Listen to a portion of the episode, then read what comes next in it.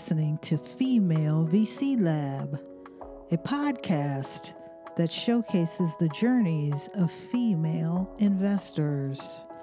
My name is Barbara Bickham, and I am an award winning CTO and VC that teaches companies and investors about emerging technology. I am sitting down with female VCs and investors to talk about their funds, how they invest, and how they make an impact.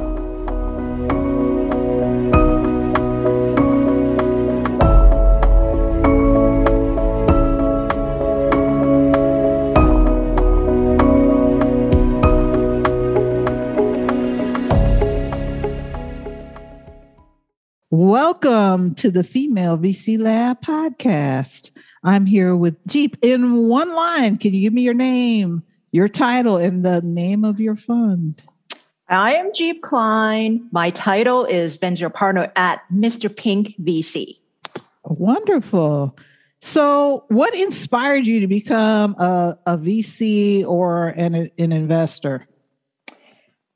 Yeah, when I ran a startup company, an early stage pre IPO company a few years back, I learned a lot from the venture capital. I learned how to raise funds. And I realized that one of the big problems in venture market is that to raise funds successfully as entrepreneurs, you have to have network or you have to have mutual friends who can introduce you to the VCs.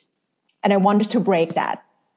I want to break the wall and open up for a lot of talented entrepreneurs all around the world, especially emerging markets. When I looked back in my experience, I am an economist by training. I traveled to a lot of countries in my previous work. There are a lot of talents and entrepreneurs emerging all around the world who do not have access to funding, who might not be the inner circle of Silicon Valley. I thought it is not the it is not the right way to do things. And I want to bring the capital to those overlooked people and companies who have potentially built something technology and scale them for success.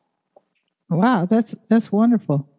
So, tell me a little bit about your investment thesis and what is the motivation behind your investment thesis there? Yeah, my investment thesis basically came from the motivation that I really want to democratize uh, capital access, especially for technology industry all around the world, especially emerging markets. Now, at Mr. Pink, especially, we would like to invest in Latin America region, mm-hmm. especially high growth Spanish speaking countries. And that wow. is the focus on our current fund.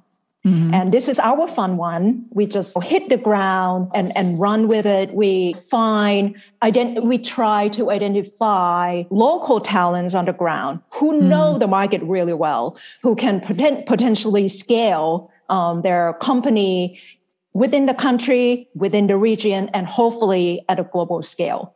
So right. our thesis is that there are a lot of highly talented, underserved entrepreneurs in a lot of regions in emerging mm-hmm. markets mm-hmm. who can become very successful, become a unicorn. And we started investing in South America right away.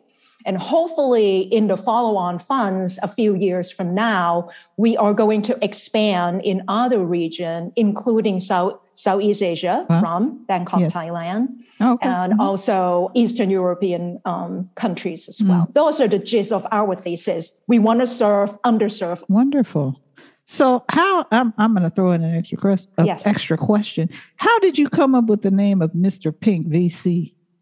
Yeah, it's uh, it's from a movie that made Quentin Tarantino famous. It's a uh, dog. Okay. Yes, and Mr. Pink is one of the characters that you know who was underestimated. He didn't appear to be smart, but he was in the movie. He was very uh, strategic, and after all the fight and whatnot, he was the only person who came out alive. And because this is yes. our fun, we are humble. We work hard, and sometimes we are underdog, but we know what we are doing. Wonderful. Thank you for that. I'm sure other people will be wondering, what is this Mr. Pink VC? Yep. Now we know.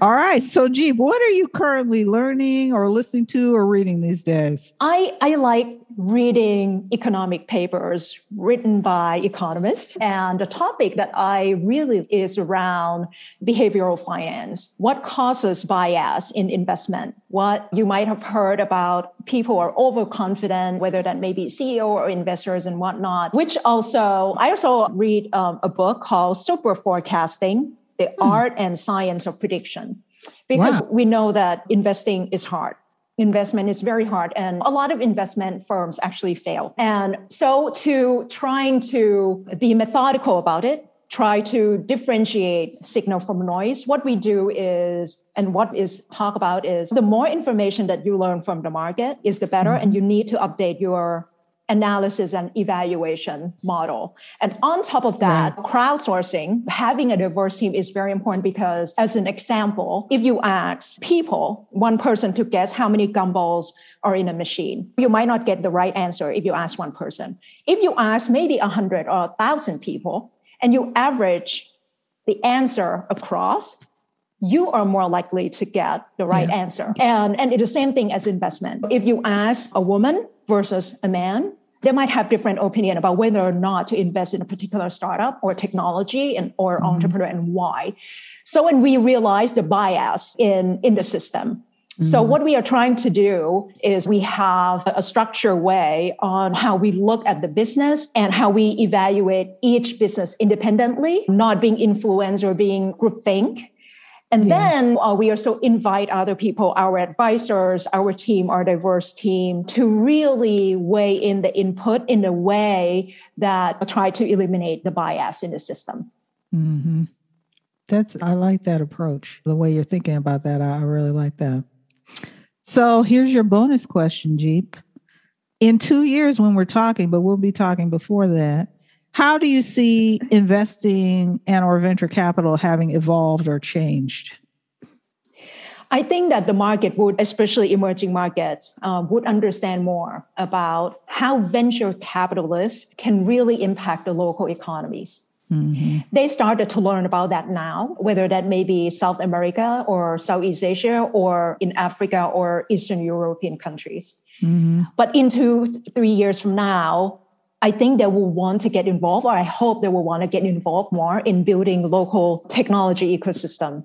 Just to give you an example specifically, a few years back before um, the pandemic, I traveled extensively to Southeast Asia mm-hmm. in different countries, meeting with the government and enterprise business. And they, some of them started to realize that the incumbent businesses are being disrupted mm-hmm. by companies and technologies from the US, from the Bay Area. But they don't quite know how to handle it. They wanted to do more research about it on how they can get engaged and involved, maybe through technology transfer if they invest in a fund, maybe right. through learning from entrepreneurs if they invest directly. Mm-hmm. Um, but mm-hmm. invest directly might still be very hard because they don't they're not exposed to that initially. Now it, it is two years later. I already see the trends of venture investment. For example, five billion, about five billion already went into South America versus two year two years ago it was half of that. And so two years from now, I think it's going to be double.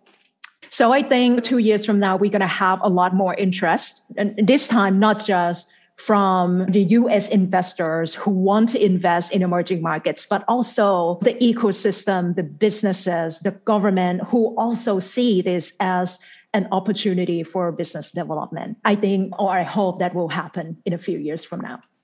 Yeah, it, it's so nascent. Like it's so early.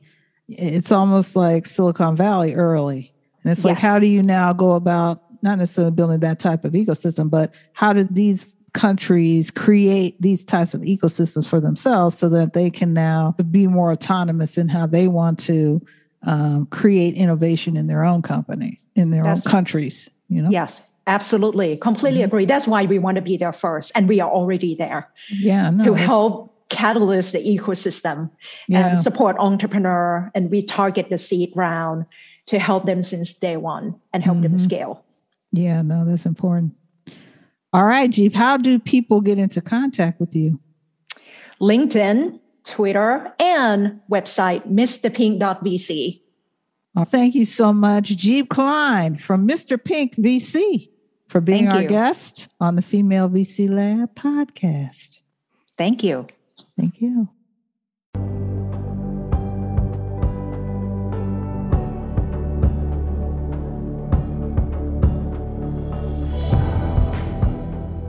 This episode is brought to you by Trailyn Ventures.